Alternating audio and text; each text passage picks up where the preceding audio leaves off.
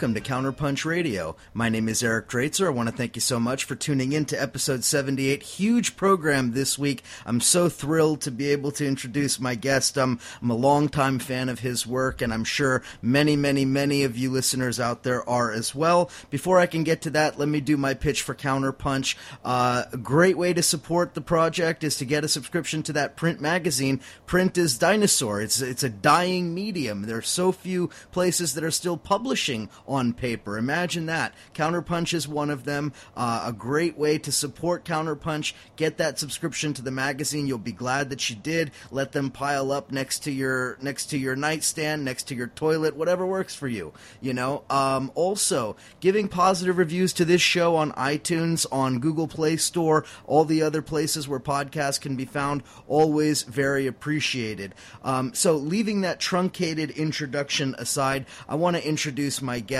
Uh, you probably all know him. He is Chris Hedges. He is, uh, well, I don't mean to uh, embarrass him when I say this, but one of the most prominent voices we have on the left. Uh, certainly someone whose columns I read every single week religiously, and um, I'm just so thrilled to have him on the show. Uh, Chris's work you can find, of course, every week in Truthdig. You can also find him on RT America and all over the place, syndicated everywhere. Chris Hedges, welcome to Counterpunch Radio. Thank you, Eric. So we have we have a lot to cover, and I, I, have to just start out with the most obvious question of all, because there is a certain degree of uh, trauma, uh, realization, uh, you know, epiphany, if you will, that a lot of people have gone through these last few months. Uh, certainly a trauma for those people who consider themselves progressive, certainly uh, ushering in a new period. So I, I want to just ask you very quickly what do what is your take from the first few weeks, the first couple months of the Trump administration, both in terms of the politics and especially in terms of the impact on the American psyche. How do you read this? Well, first, in terms of the politics, um, what Trump is doing, of course, is uh, putting into place this right wing, reactionary corporate agenda that has been uh, part of the uh, the the foundation, the ideological foundation of groups like the Heritage Foundation and others, uh, and, and, he's just opened the floodgates. So uh, there's no restraint left. This is something that has been uh, in process for over four decades, a reaction largely to the '60s. so he's establishing a kleptocracy, not only in terms of his own personal wealth and his family's wealth, and he will steal with abandon and make all sorts of foreign deals violating the emolument clause, but also a kleptocracy in terms of corporations being able to come in and just cannibalize the federal budget. You're seeing that, for instance, in the Department of Education, where he's talking about giving $20 billion in vouchers. Well, where is that going to go? It's going to go to the kind of for-profit charter schools that Betsy DeVos has implanted all over Michigan, uh, or to Christian schools. Um, so we are seeing, and Karl Marx wrote about this, that this final stage of capitalism when capital is no longer able to generate the same kind of profits through expansion and, and in essence cannibalizes the host. Uh, and and that's what's that's what we're undergoing. It's just turbocharged under Trump. It's been going on for a long time, but now there's just no impediments left. There's no doubt, and it's an interesting analogy you said, cannibalizing the host, because uh, uh, I guess what was that like a year, year and a half ago when I had uh, Michael Hudson on this program. His book was titled "Killing the Host," and it's essentially the same argument that he's making about late stage capitalism, and it's certainly uh, turbocharged or on steroids uh, here in the in the uh, Trump era. And I think that it's a very important point to make because, you know, I, I hear oftentimes people will say, well, you know, Trump, it's not really any different. Obama had Wall Street people, Clinton had Wall Street people. But, and, and while that's true, of course, and, and Bush as well, obviously, while that's true, it does seem that we've reached a new level of this sort of nakedly transparent corporate rule, which, I mean, if we were to take Mussolini's definition, would fit quite nicely with the fascist corporate state. Yes, I mean, I, I, think that that really what's happened is the civility has been removed. That that the corporate state has been predatory for a long time and enabled by both the Democratic and Republican parties, but they had that veneer yeah. of uh, of you know politesse, and that's gone. Uh, now it's just the crude, raw, grotesque visage of of of a kleptocracy and and and a corporate system of pillaging. Uh, and and so Trump is kind of the natural denouement of that process, and, and and you had people turn on the Obamas and the Clintons and the Bidens and the Pelosi's, all these figures who, in many ways, were just as venal, more sophisticated, perhaps, than Trump, but uh, just as dishonest, just as corrupt. Uh, but they did it uh, while paying linguistic deference to institutions that were no longer democratic, um, but that that played an important role in the political theater. And people just got tired of it and they saw through it. And Trump came through and essentially called out these people for their duplicity and their hypocrisy and called out these dysfunctional institutions for what they were.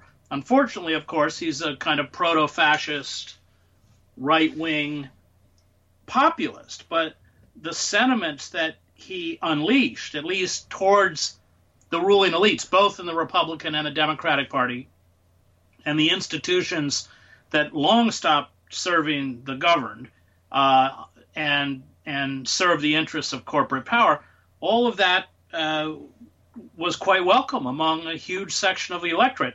And Bernie Sanders, of course, did did uh, did much the same. And we saw insurgencies in, in both of the parties uh, built around that neoliberal agenda uh, that has essentially eviscerated our democratic institutions, created an oligarchic, corporate, global ruling elite, uh, and and and seized all of the levers of power to render the citizenry impotent. No doubt, and, and I think it's probably best illustrated the point that you were making. Uh, best illustrated by uh, if you take a look at uh, Bill Clinton or George Bush or Barack Obama. I mean, their their pretexts for war making were things like humanitarian intervention and the need for democracy and the removal of dictators and so forth. Where if you actually listen to what Trump says, aside from the hollow rhetoric about not being interested in in regime change uh, he talks about things quite bluntly stealing the oil, stealing the resources. How does this benefit us? Again, it's it's imperialism by another name, but there is a sort of nakedly brutal uh, sort of 19th century or 18th century attitude about the imperialism that is something I think unique with Trump. Well, the attitude is the same. The difference is the rhetoric. Right. So Obama or Clinton or you know they're all talking about bringing liberty to Iraq or liberating the women of Afghanistan. But of course, uh, what this is really about is, in the case of Iraq, the seizure of uh, natural resources, but also the profits within the war industry, Raytheon, Halliburton. That's the only reason these wars are being continued. That's the only reason NATO was expanded up to the doorstep of Russia, not because it had anything to do with national security or even makes any sense. Um, but they're huge markets that they need perpetuated, and that is really fueling the kind of drive within the establishment for an antagonistic relationship with Russia because there are billions and billions of dollars to be made uh, from that. And uh, and Obama served those interests, uh, and Trump serves those interests. The difference is uh, that Trump is, in some perverse way, more honest about it. Yeah, absolutely. And I think the other one of the other differences is in uh, at least within the military-industrial complex and within the apparatus of the state where his support base lies, because there's obviously a tension that we've seen kind of bubbling over between, say, uh, intelligence on the civilian side, particularly the CIA, versus intelligence on the military sides, such as the DIA, where Michael Flynn came from. And similarly, you see so many generals, so many uh, Im- embedded figures within the military structure, military apparatus that back Trump. And so, in some ways, you could say that Trump has really become sort of the battlefield upon which elements of the ruling establishment or the deep state or whatever you want to say are fighting it out. At least that's been my argument and how I've sort of pushed back against what I think is a overly simplistic narrative of the quote unquote deep state at war with Trump. Well, the deep state is delivering a message to Trump uh, as to who's in charge.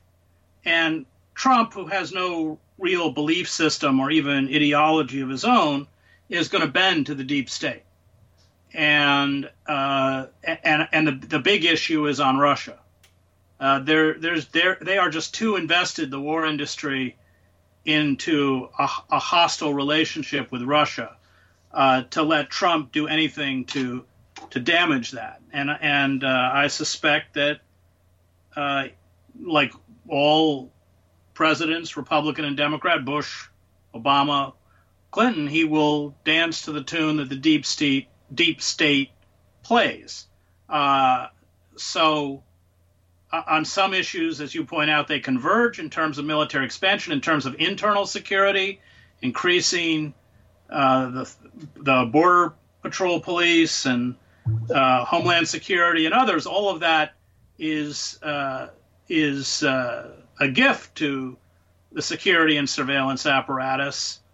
Um, but there are just a few adjustments that have to be made, and I think that's what we're seeing as we watch this tension between the deep state and the White House you know and and all of those things that you're pointing out that I was mentioning is why it's it's so uh, difficult for me to believe that there are people, including politically savvy people, who watched this campaign and, and honestly believed that Trump was going to be a, a legitimate threat to the military industrial complex, to the war making powers. I think that rather Trump represents seemingly just a shift of rhetoric and a shift of some tactics, but it's really all the same. And in fact, if you look at the Obama administration policy. I mean, what was the centerpiece of their of their foreign policy strategy? It was the pivot to Asia. And similarly with Trump, you see the way that he's painted China as the big villain on the block, uh, softer on Russia, harder on China. So it's really just a shifting of priorities rather than any kind of substantive change in U.S. foreign policy.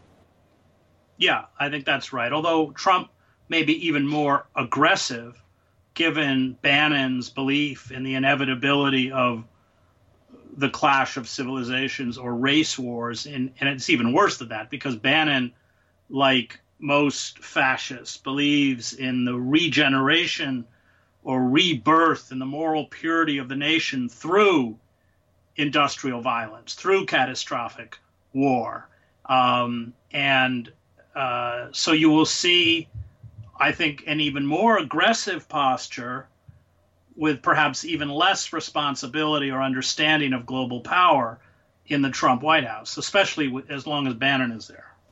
Indeed, and and again, uh, we see sort of this this convergence between the ideological side with Bannon, as you were just mentioning, and then the uh, you know the economic sort of parasitical uh, extractive side, particularly somebody like a Tillerson, because as we know, the South China Sea is one of the largest energy deposits still untapped anywhere in the world. So there are both uh, strategic and ideological reasons why the Trump administration, with their sort of nakedly imperialist policy is going so strong, so so aggressively towards China. Yeah, that's right. And and I think it's a racial element too. Yes. This is supposition, but I, I think that part of the reason Bannon is more sympathetic to the Russians is because they're white. I totally agree. Absolutely. I think that there's no doubt about that. And certainly if you read or if you if you watch any of Bannon's speeches or you read transcripts of them, I mean, some of it looks like it came straight out of the Futurist Manifesto from Marinetti or from, you know, Evola or from any of the really, you know, the the, the giants of uh, fascist thought of the 20th century. Yeah, he I mean these people function the same way the uh, ideologues uh, who who sort of lent a veneer of uh, kind of academic credibility to fascism. Uh, so so they, they're these pseudo intellectuals uh, who uh, essentially justify white supremacy, a, a form of race war, uh, you know, these figures like Alfred, Alfred Rosenberg or Paul de Lagarde, all of these figures that gave this veneer to the racist conspiracy theories, the hyper nationalism, the hatred for culture, uh, the lust for domination through violence, the expansion of empire. Uh, these figures, some of whom you mentioned, function uh, in precisely the same way for someone like Banner, Bannon, or, or or Miller, or some of these other figures in the White House. You know, one of the other things that's come up in, in previous episodes on this show, and, and something interesting to consider, I'd, I'd love to get your take on it, is this question of revolution and whether or not the left really has a monopoly on, on the term revolution or on being a revolutionary. Because I've seen some people argue, quite convincingly, I would say, that Bannon really sees himself as a revolutionary, just a revolutionary of the right, somebody who also wants to destroy the institutions of power and remake them in his own image or in the image image of his ideal state. So, uh, what's your take on that? I mean, does does is there such a thing as right wing or fascist revolutionary politics? Well, that's that's the question. Do you consider Lenin a revolutionary? Um, you read Adam Ulam's great biography of Lenin, Bolsheviks, and he calls him uh, a counter-revolutionary. Uh, that you had a revolution in Russia, and you had the Bolsheviks or the vanguard, and Bannon certainly identifies with that idea of the Leninist vanguard as ca- carrying out uh, in October a kind of putsch that destroyed the Soviets and whatever autonomy was there. We don't have an anarchist history virtually, unless you want to count Victor Serge of the uh, Russian Revolution, because almost all the anarchists were executed. So I think Bannon is very much in that mold um, of and and Ulam also says the only people Lenin Lenin despised intellectuals, the only people he ever felt comfortable around were capitalists, uh, because of course he built a kind of state capitalism. So I think Bannon comes out of that counter-revolutionary strain. Uh, Marx certainly called uh, unfettered capitalism a revolutionary force, uh, in a sense that it that it has no self-imposed limits in terms of exploitation. And once you remove external impediments, it will commodify everything, uh, human beings, the natural world, until exhaustion or collapse. Polanyi writes about this in The Great Transformation. So I think Bannon comes out of that mold. Uh, I'm not sure I would call it revolutionary. I think it's counter revolutionary, uh, deeply anti democratic in the same way the Bolshevik Party was anti democratic. Um, and, and so I, I, I don't think it's accidental that he uses the word vanguard. I think he I think it's a it's a a, a Leninist kind of mentality uh, that works on behalf of global capitalism in the same way that Lenin worked on behalf of state capitalism in the old Soviet Union. Probably could spend an entire show uh, debating that subject, but I, I do want to ask you uh, about something else that I think is really of paramount importance, and that is this uh, this idea that hopefully is becoming more and more uh, embedded in the you know in the in our general psyche in the U.S., namely the continuity of policy, the continuity of empire. Because you know, I of course remember you know when I was when I was really getting into political activism uh, in the time leading up to the Iraq War, it really felt to me at the time as a college kid that there was a huge difference, right? That that that the Republicans and the Democrats were so different, the policies were so different, and I had no issues standing with Democrats and waving signs with them and so forth. And as as the Obama administration came in, a lot of that uh, mythology really began to be stripped away, at least for me, and I think for a lot of other people who came of age at the same time. And now that we see Trump, another, you know, maybe an inverse form of hope and change, right? The mirror image of hope and change from the right, and we still see these policies. I wonder, is this idea of an imperial system one that is not beholden to administrations? Is this becoming more popularized, or are we simply replaying the same cycle every 8 to 16 years? Well, it, it, in, the empire kind of works on autopilot, and, and there's no, at this point, no way to disrupt the momentum of the military machine and the war industry. You can't do it. I mean, Bernie Sanders didn't want to talk about it when he ran for uh, in the primaries. He wasn't going to talk about empire. He wasn't going to talk about the military because th- there's no way that you can confront the power and the reach of the war industry, which and, and this is of course what destroys all democracies, whether it was ancient Greece or Rome or you the Austro-Hungarian Empire, you expand uh, beyond your capacity to sustain yourself, and you hollow out the country from the inside. Our, our bro- roads and bridges are collapsing. Our public libraries are being closed. We have a permanent underclass. Half the country lives in poverty, um, and uh, and you can't at this point. That force is so, and of course, Trump has now increased the military budget, the official budget, by ten percent. Of course, it's much more than that when you count the eighty or hundred billion dollars for the security and surveillance apparatus and yep. Veterans Affairs and our nuclear program, and we put it all together, it's a trillion dollars a year and it's it's out of control. It's it's it is as Michael Hudson said. It's it, it's eating the host. It's eating us from the inside out. And and and what is the response? It's not to build or rebuild a society so that there's any kind of uh, focus on justice, economic justice. It's about bringing back the mechanisms of control from the outer reaches of empire. And I, I spent 20 years watching them work. These brutal, violent forms of control, suspension of civil liberties, wholesale surveillance, militarized police, murder with impunity, uh, militarized drones. It's all coming back to quote unquote the homeland, kind of ironic choice of words or word. Um, and that's what you know. Thucydides watched the same thing in the destruction of the city states. That, that in his words, the tyranny that Athens imposed on others as an empire finally imposed on itself, and that's just what we're doing.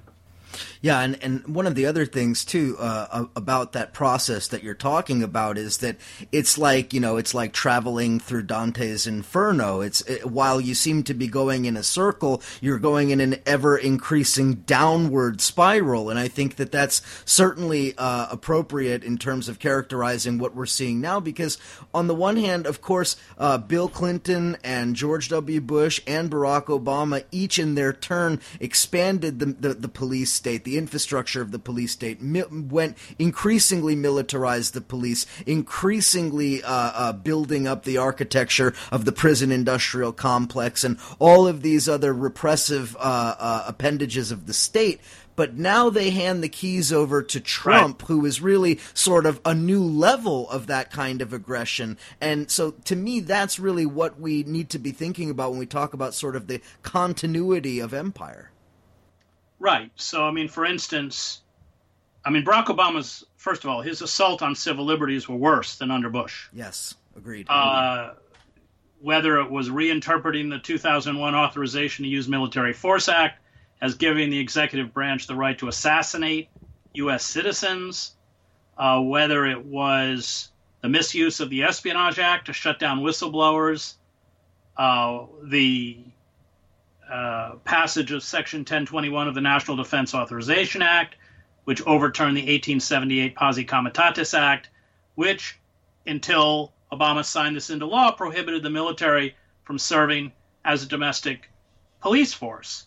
And uh, when Obama signed Section 1021 into law, which in essence allows the military to carry out extraordinary rendition on the streets of American cities of anybody the state deems to be a terrorist, hold them without due process indefinitely in military detention facilities. When I sued Obama in federal court, we initially won and then it was appealed, and we the law was reinstated. But uh, the judge Katherine B. Forrest, in her opinion, her 112-page opinion, wrote that in what this section does is allow the government to criminalize an entire group of people. And she brought up the plight of the 110,000 Japanese Americans who were interned in World War II. Now, Obama did a signing statement that said that he wouldn't use it. It doesn't have any validity. Well, Trump can use it. Yeah.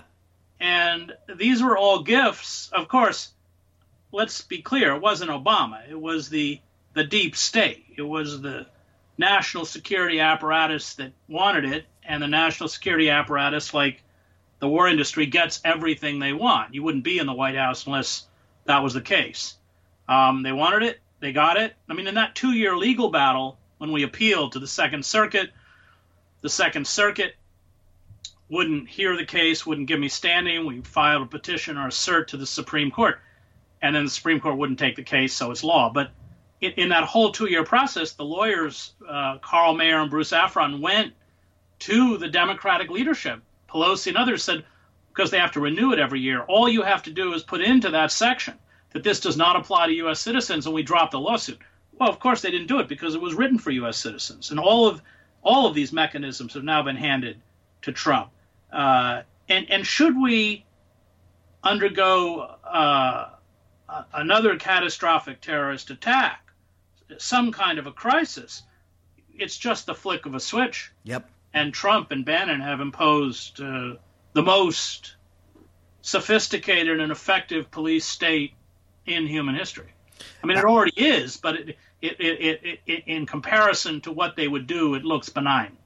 Absolutely, and it's just a matter it's just a matter of one incident and that gives right. the pretext to do it. And it's it's essentially, you know, in, in real estate terms, it's turnkey, right? It's a turnkey police state. It's ready to go. The infrastructure yep. is built out. And one other aspect of that, and I just want to point uh, bring this up before we go to break here, but one other aspect of it that is all I think also not discussed enough is that not only was uh, you know the the use of the military domestically uh, enshrined in law and normalized that way, it's psychologically normalized as well. I can tell you, I walk past uh, armed military every single morning as I walk th- from the train uh, up into Lower Manhattan. I go through Fulton Center, the new billion dollar Fulton Center complex with all the luxury stores, and there are military stationed at each and every exit, armed military in full military uniform. Now, multiply that by 365 days, by year after year after year,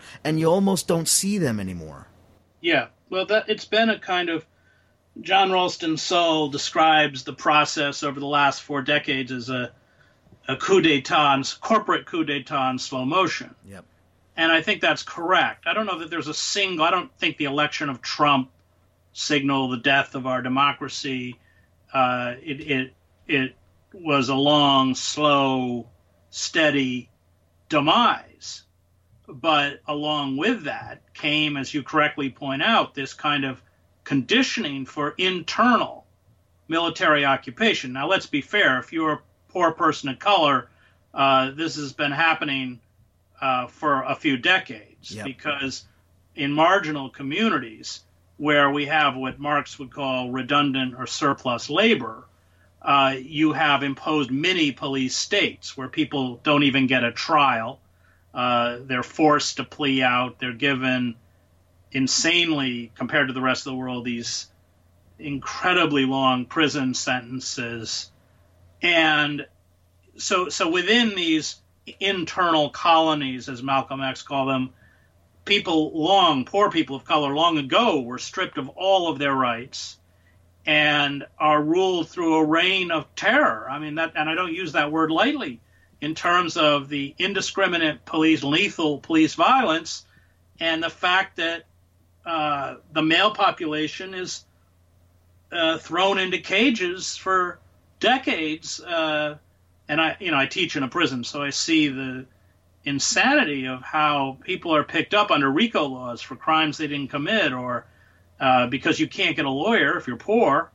Uh, it's whatever whatever the police want to give you is what you get, yep. uh, and there's no way you can fight it. So we created both legal and physical mechanisms in internal colonies, and and now we're seeing those mechanisms leach out into the wider society. It's actually something Hannah Arendt wrote about in The Origins of Totalitarianism that you never want to have a segment of your population be treated as if their rights were privileges because and that's what we've done to poor people of color uh, because they can't vote you know they can't get public housing they can't get work they're, they're thrown into a criminal caste if, once they get out of prison often before they're even in prison so uh, once you create that kind of a system then rights become privileges that can be revoked for everybody. Indeed. Okay, let's uh, let's take a quick break, and uh, we'll pick it up right there on the other side of the break. You're listening to Counterpunch Radio. We will be right back.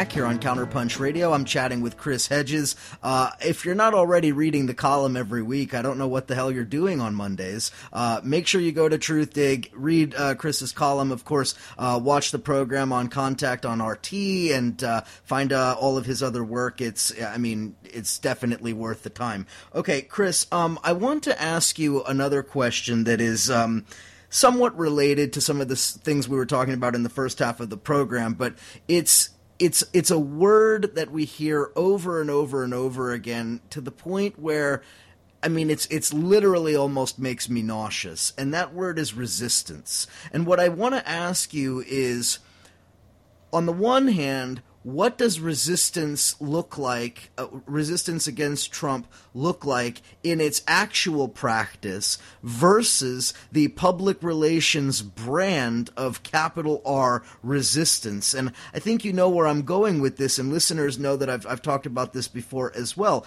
Resistance is something that is an actual, uh, actually existing force versus resistance as something that is co opted by the Democratic Party. Well, that that of course has been precisely what's happening. Chuck Schumer and uh, other Democratic uh, officials, Cory Booker and others, can't wait to get to these anti-Trump rallies or the Women's March on Washington. Even Debbie Wasserman Schultz was in Washington uh, for the uh, Women's March on Washington, and uh, they are seeking, I think they have a heavy hand in the so-called indivisible movement to co-opt, and this is this is what the Democratic Party has done to the left since the Democratic Party uh, came into being, to co-opt uh, the movement on behalf of the Democratic Party elites. Um, I mean, the whole idea that Chuck Schumer, uh, who is the bad guy uh, the guy who goes to Wall Street and gets all the money for the candidates, yeah. is somehow our answer to Trump. Uh, and and the Democrats, I think they're playing a very dangerous game. They have no strategy. They they don't stand for anything other than what they've always stood for, which is uh, serving corporate interests, or certainly have stood for since the Clinton administration. Um, and I, I, think they're just hoping that Trump will implode and they will walk into the power vacuum. I don't think that's going to happen. I think that's a, a terrible miscalculation on their part. Uh, but it's just uh, quite stunning to see how little they have learned from what's happening around them.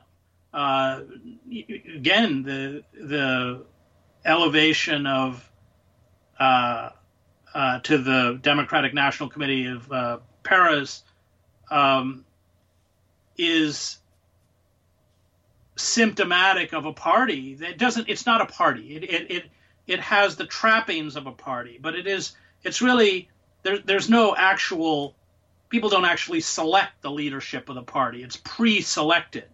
Uh, it, it's mass mobilization and hyperventilating media but it's not a real party. And this is why i just refuse to support sanders when he ran as a Democrat because I just was not going to sit around and watch him do what he did, which is become a force of obstruction by telling everyone that they should go vote for Hillary Clinton. Uh, and now he's what the director of outreach for Chuck Schumer. I mean, it's almost farcical. Um, so the parties learn nothing. It's um, it's essentially attempting to harness that energy that is there, and um, and and and they hope to ride it back into power. That's their strategy. I I, I don't think it's going to work.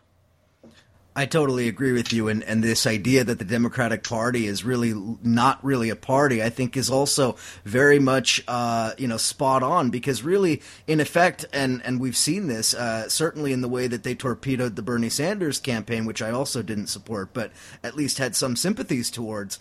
Uh, you know that the Democratic Party is in effect uh, the the the blue colored arm of Wall Street. I mean, it really is just an appendage of finance capital. It serves finance capital in the slavish way, and it doesn't even pay lip service to the institutions that it used to feel obligated to pay lip service to. Not even lip service to to organized labor, to the trade union movement, to to the extent that such a thing exists anymore. Uh, barely any lip service at all to issues of poverty, to things like homelessness and all the other uh, trappings of you know uh, poverty in the United States. So in effect, they have sort of removed the mask and made themselves into the unflinching representatives of the elites.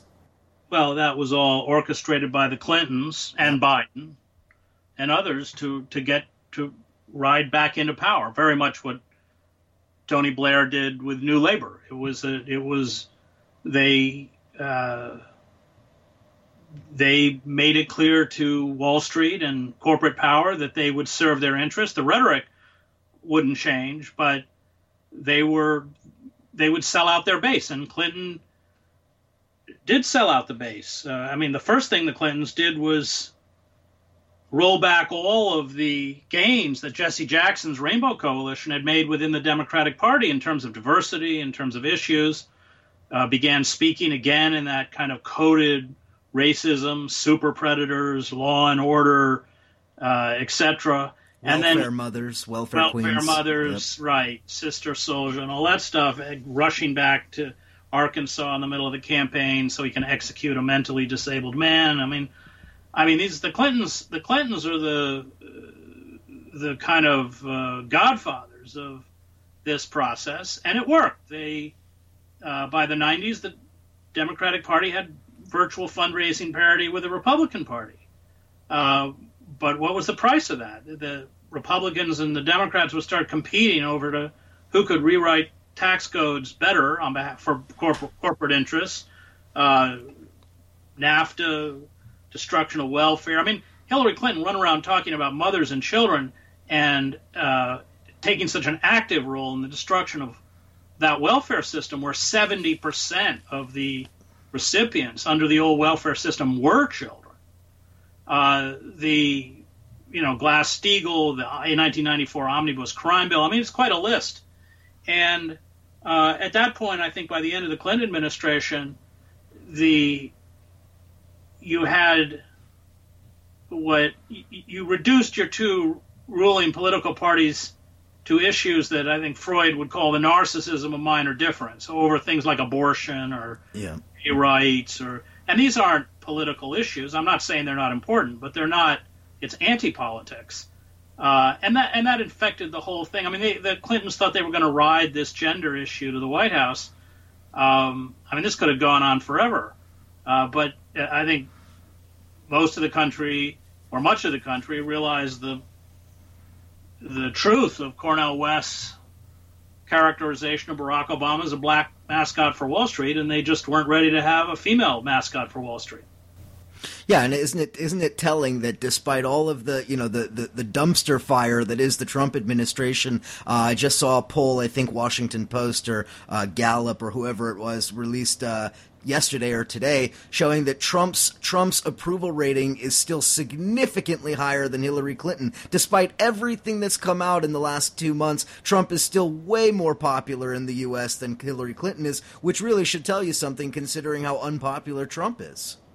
Right. Well, I mean this gets into the issue of the media because of course the media uh, is part of the problem. I mean, first of all, I mean, the, the, the media created Trump, not only just in terms of creating his fictional celebrity persona as a great business titan on the reality show The Apprentice, uh, but also because all they care about is money. And so he got 23 times the coverage that Bernie Sanders got, who was out there talking about issues. Uh, but Trump brought in the advertising dollars. And uh, the even now, the press attempts buying the Democratic narrative to uh, tarnish the Trump presidency by saying that Trump was elected because of Putin or Trump was elected because of Comey. Yeah. Um, I mean, this this whole idea that the Podesta emails or that tens or hundreds of thousands of Clinton supporters woke up and read the Podesta emails and said, "That's it, I'm voting for Trump," or that they watched RT and voted for the Green Party, which is essentially what that six pages of the Director of National Intelligence report is just absurd. But of course, the Democratic Party can't confront the truth, um, and that is that the neoliberal project um, that they had tremendous responsibility for implementing uh, has imploded, and and people are furious, and they have every right to be furious.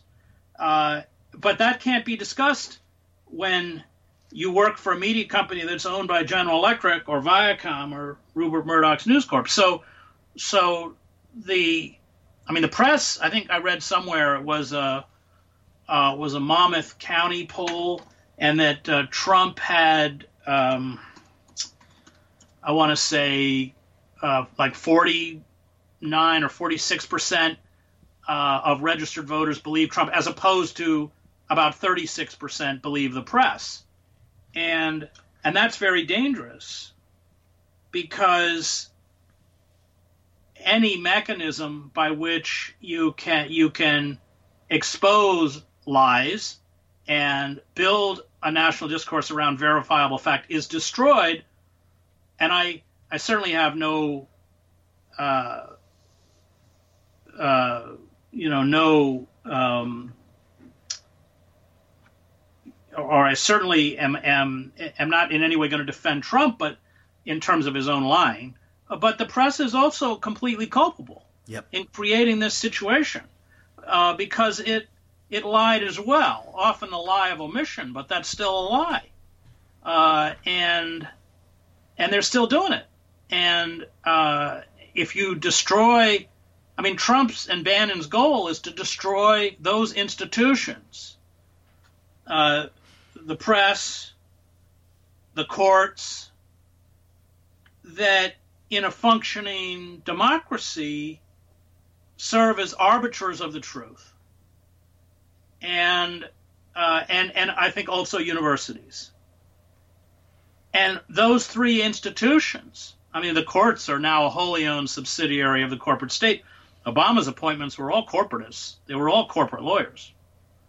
Uh, universities are uh, mini corporations purged academics who challenged neoliberal policies, imperialism, or uh, even attempted to decry the assault on democratic institutions. Those people weren't getting tenure. Um, and so those three institutions are all incredibly anemic through their own corruption. And uh, Trump, Trump and Bannon because of that, have a very real chance of destroying them as effective bulwarks against a, a kind of American fascist or authoritarian government. And that and that but it but it goes both ways. It's not just trump. The, these institutions have failed us. And and we're all going to pay for it Absolutely. You know, um, kind of hitting on a couple of points that you mentioned there, though, um, and, and, this is really kind of a callback to what we were talking about earlier, where these previous administrations or the other the other party, where they basically hand a, a, a gift, a repressive gift to Trump. I think that that is something that we have seen very clearly, and this relates to what you were just saying, with Hillary Clinton and the Democratic Party trotting out this now uh, odious term that we hear everywhere fake news, right? Fake news was introduced by Hillary Clinton as a way of explaining away, you know, snatching defeat from the jaws of victory, the collapse before one of the weakest Republican candidates in recent memory. It was fake news. It was the Russians. It was Breitbart. It was, you know, hackers in Macedonia or whatever it may be, you know, and, and while that was you know, a way of her justifying her collapse.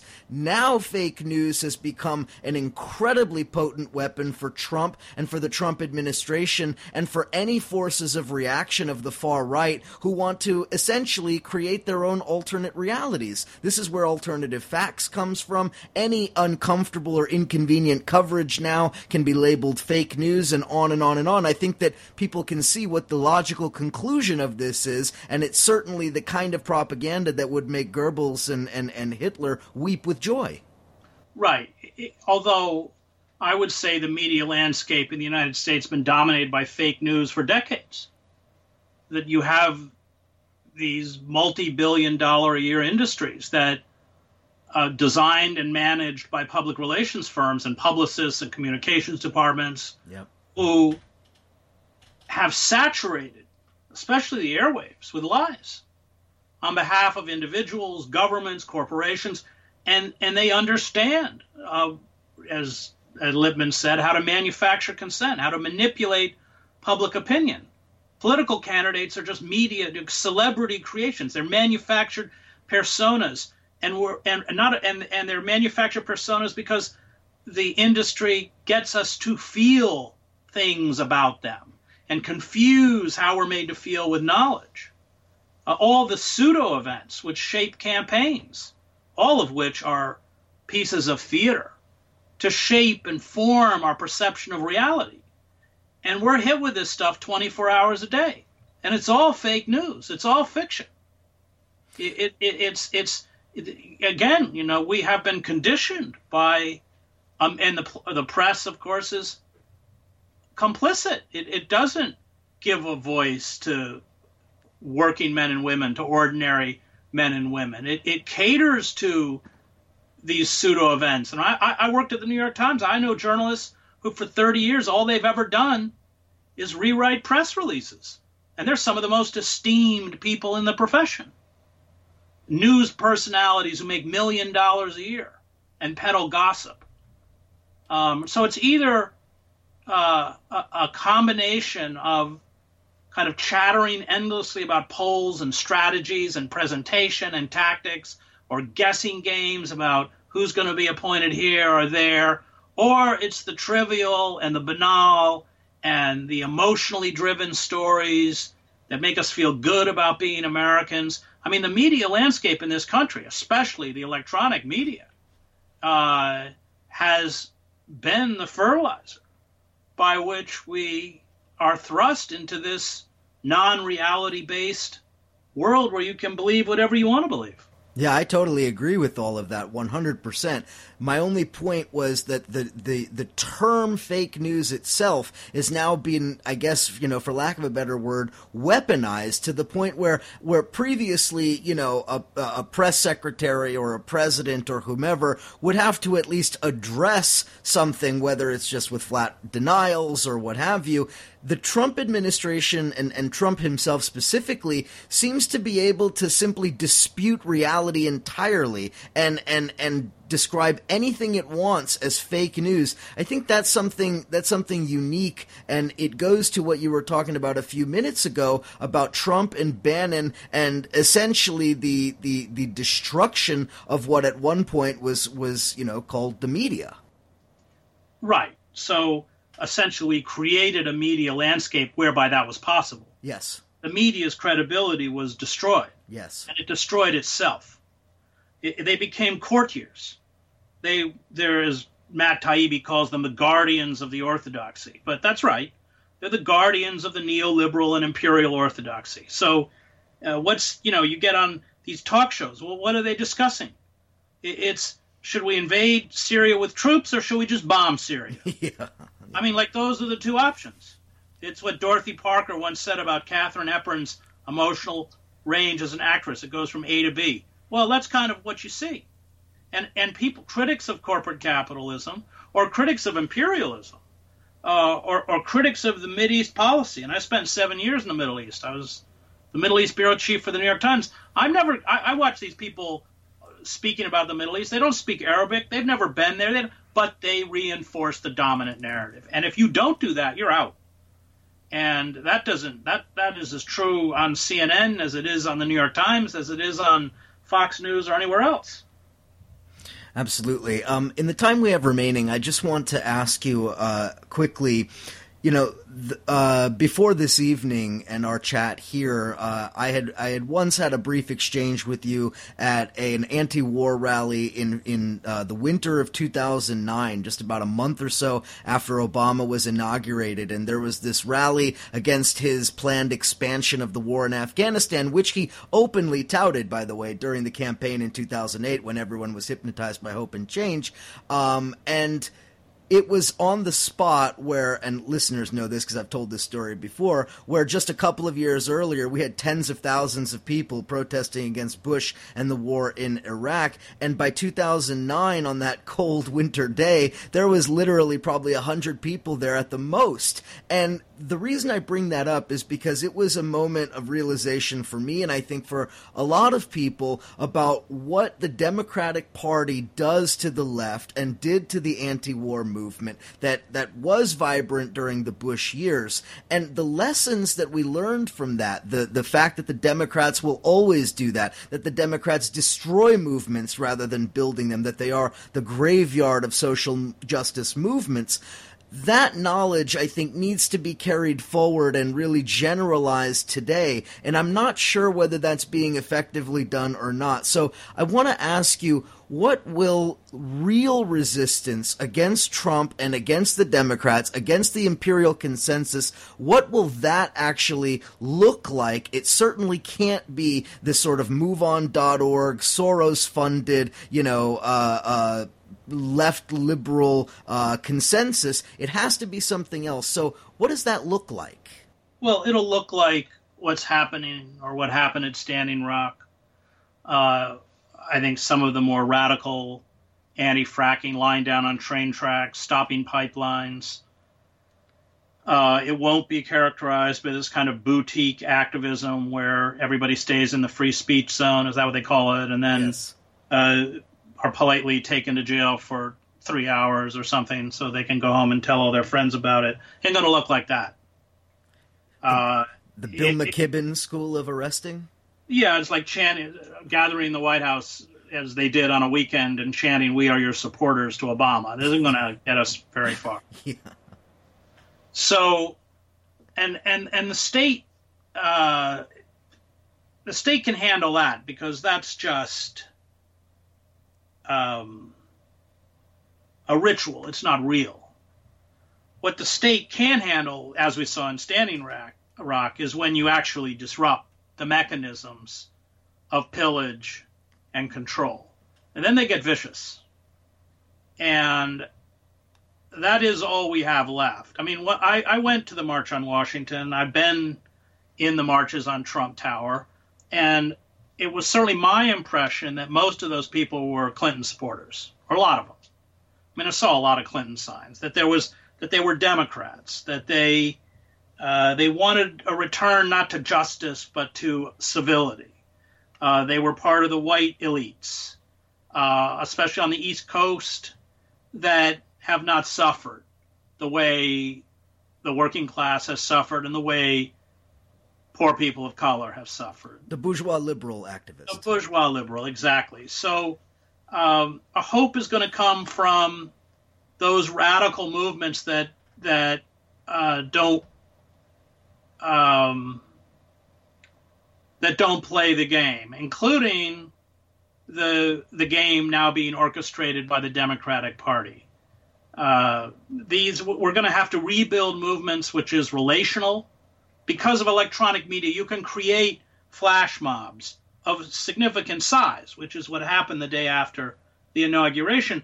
But then they they vanish like water vapor because there's no movement behind it and there's no vision. I mean, the whole indivisible movement has no vision other than maybe allowing Chuck Schumer to run for president with Cory Booker, uh, but that's not a vision and we're gonna i mean we're starting from almost zero. Our, our movements have been destroyed. Our liberal institutions have been destroyed. Um, i'm not wildly optimistic. I, I, think we still have to resist anyway. Uh, but that's only going to come by uh, by disruption and by surprising the state and by building probably on a local level political movements that can begin to pit power against power. Until we can do that, uh, we're, not going to get anywhere. The, the, the, politics is the game of fear. It, it, it's our job to make the powerful afraid of us. And if we don't have that ability to make the power elites afraid, uh, we're not going to succeed. I mean, all of the movements that opened up the democratic space in America the abolitionists, the suffragists, the labor movement, the communists, the socialists, the anarchists, the civil rights and labor movements they all developed a critical mass and a militancy that forced the centers of power to respond. And all the platitudes about justice and equality and democracy are just that power only reacts when it's threatened. Appealing to its better nature is useless because it doesn't have one. Well, and one other thing that I would interject there, and I agree with all of that, but uh, the word that I would also throw out there, and sometimes it's sort of poo pooed by a lot of people, is organization. Yeah. The state, the state, and the, the, the repressive apparatus is highly organized and functions like a machine. And until our resistance, you know, for lack of a better word, is equally organized and equally able to focus itself with a with a sort of precise vision, but also a broad vision for the future, until we can do that, I mean, we're really spinning our wheels. Yeah, that's true. And I would also raise the issue of violence. And I fought the Black Bloc on this. Um, because the state, if there is a movement, a, a real movement in opposition, the state will seek to demonize it and isolate it. They must drive away the bulk of the population. So, like we saw at Berkeley, uh, any violence against the state is immediately used by the authorities to justify greater forms of control and oppression. And that's a game they can win that's a game they'll always win and that we're always going to lose. Um, we we have to, and this is, gets back to revolutionary theory, Crane Brinton, uh, Davies, and others, write that any successful revolution only succeeds when a significant sector of the ruling elites, the civil servants, the police, in essence, defect, refuse to defend a discredited regime. That was true in Russia when the Cossacks wouldn't quell the bread riots, and the Tsar saw it. Same in East Germany, which I covered. I was there when Honecker sent down an elite paratroop division to crush the 70,000 people marching in the streets of Leipzig. They refused. Honecker was finished. Same thing I saw in Czechoslovakia. Same thing I saw in Romania. And that, I'm not saying that, that what the police do is just or even defensible, um, but we have to understand what it is the state is going to seek to do. And we have to use the strength of our movement, which is that we are speaking, uh, or what you know Václav Havel calls living in truth. We are speaking a truth that frightens them. Um, and the the more they use force, this was true in the civil rights movement. It's why King went to uh, Birmingham, Alabama, not Albany, Georgia. The more they use disproportionate force, the more it delegitimizes those in power the more it prompts a population that has remained passive to begin to support those movements. But most importantly, it creates internal divisions within the structures of power uh, that paralyze it. And I, am not a pacifist. I was in the war in Sarajevo. I, I fully understood why you picked up a gun.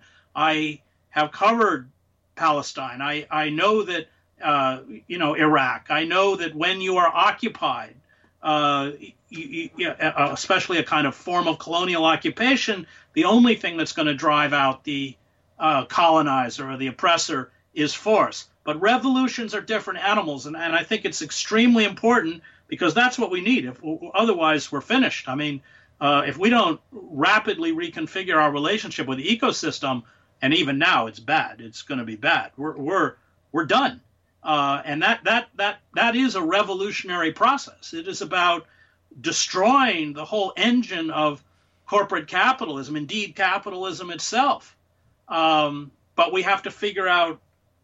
We have to be smart about how we're going to do it. Um, I don't know if we're going to be able to do it, but but um, I think we got to try final point and and I, I just I have to stress this since I have you here um, one one thing that I think also needs to be kind of really discussed and, and, and sort of internalized is the importance of defending what alternative media spaces we have because I think it's clear what the corporate media is, how it serves power, how it is a slave of finance capital and uh, and of the uh, the establishment.